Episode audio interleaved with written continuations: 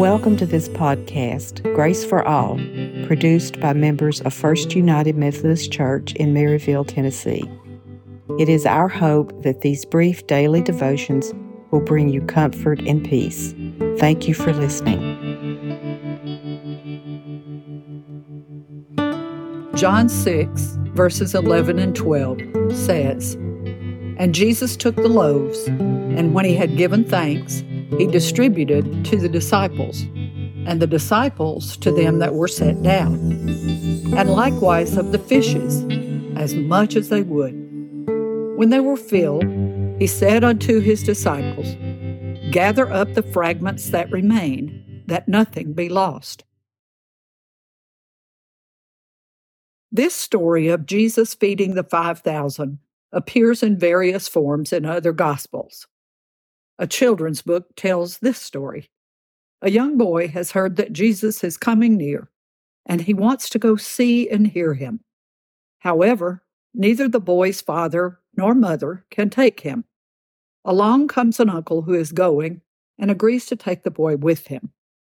The boy's mother will not let him leave without packing him a lunch of 5 loaves and 2 fish.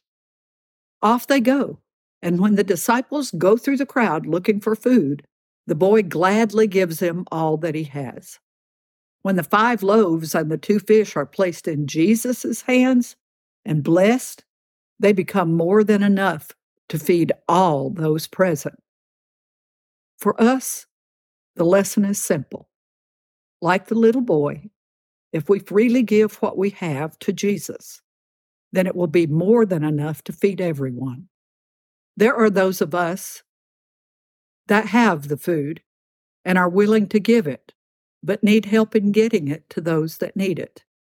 There are some of us that don't have the food, but can be the hands and feet of Jesus to get it where the needs are.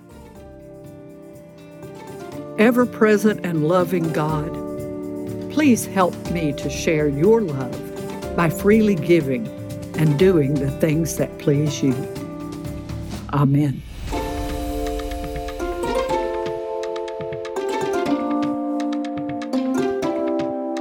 You've been listening to the Grace for All podcast, a ministry of First United Methodist Church in the beautiful foothills of the Great Smoky Mountains in Maryville, Tennessee. I'm Jonathan Jonas, the senior pastor, and I'm grateful that you've shared this time of devotion and prayer with us today. We hope you'll join us for the next episode, and we also welcome you to join us for worship this weekend, whether here in Maryville or by live stream, wherever you are. Grace for All is written, edited, and produced by the lay members of First United Methodist Church.